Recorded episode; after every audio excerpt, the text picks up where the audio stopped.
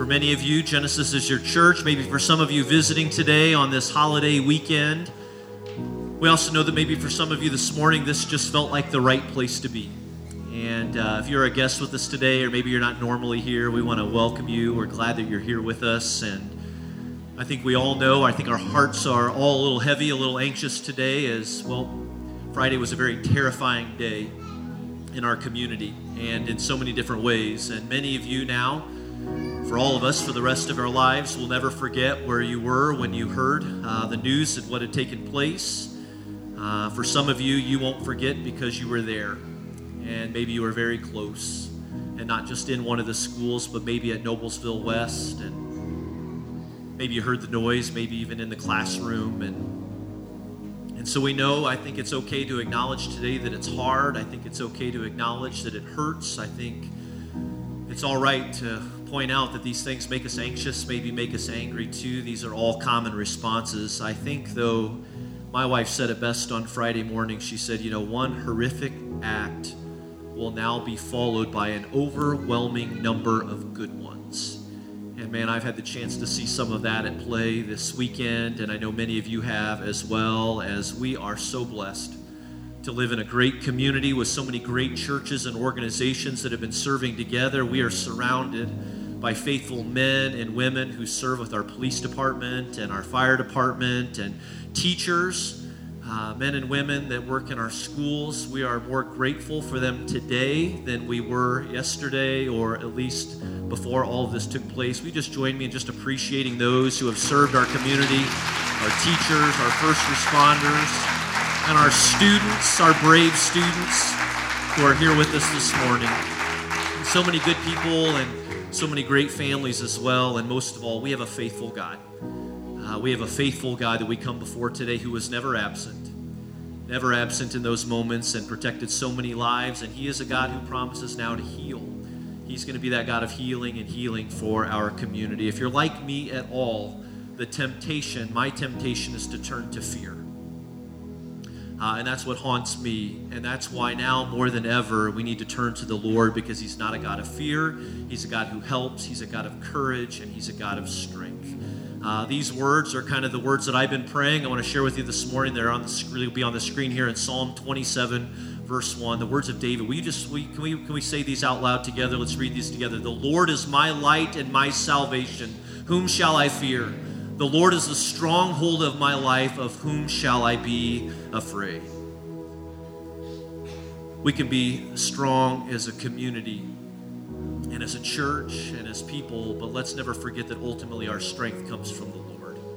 And let's go before Him now, if we could. If you'll just bow your heads with me. In fact, can I just invite you to stand with me? Let's stand together first. And you know what? Maybe you've got somebody around you that you might hold their hand, or maybe put the hand on a shoulder of someone near you today. Uh, if you wouldn't mind doing that, maybe just as a sign of unity here this morning. Let's just let's pray together. Father in heaven, you are our light, as those words say. You are our salvation. You are our stronghold. You're our fortress, our protector, and our strength. And we thank you for your presence here this morning, but also your presence available to us each day, and especially for our students and teachers and parents and first responders on Friday. Thank you for all of the ways you've been working in this community and through your people and all of the bravery and compassion and love. Thank you for sparing the lives of so many, including Mr. Seaman and this young woman, Ella. And we pray for their continued healing and strength. And we pray for comfort and provision for their family, that you will take care of all of their needs. Father, we need your strength today. And not only your strength, but courage, especially as many return to school on Tuesday and maybe later this week. We need courage and strength for parents and families and loved ones who are going to send their kids back for one final week. Give us the faith to trust you, God.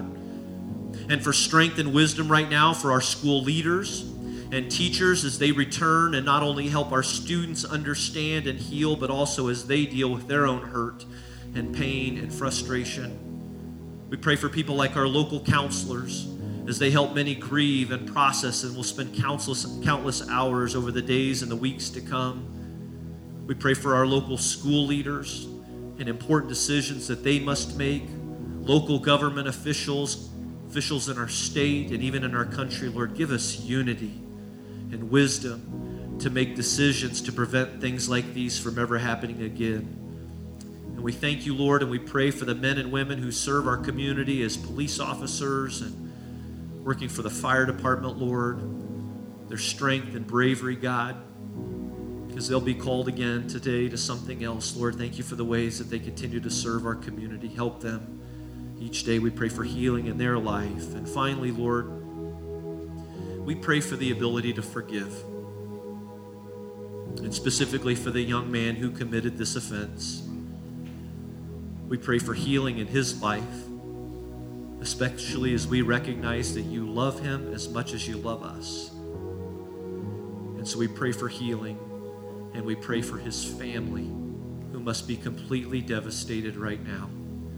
May they know and receive your love and support in some amazing ways. And as Christians and as a church, Lord, help us to model the life and the love of Jesus to the people you've called us to, the freedom that we have, and we praise you. We praise you that we have a Savior that gave his life so that not only we could have life, but give life to others. Help others see Jesus in us and all that we do. And don't let fear have its way in us, but overcome that fear with faith and hope and love and strength from heaven. We are standing with you as one today, our God, our hope, our rock, and our strength. And it's in Jesus' name we pray. Amen.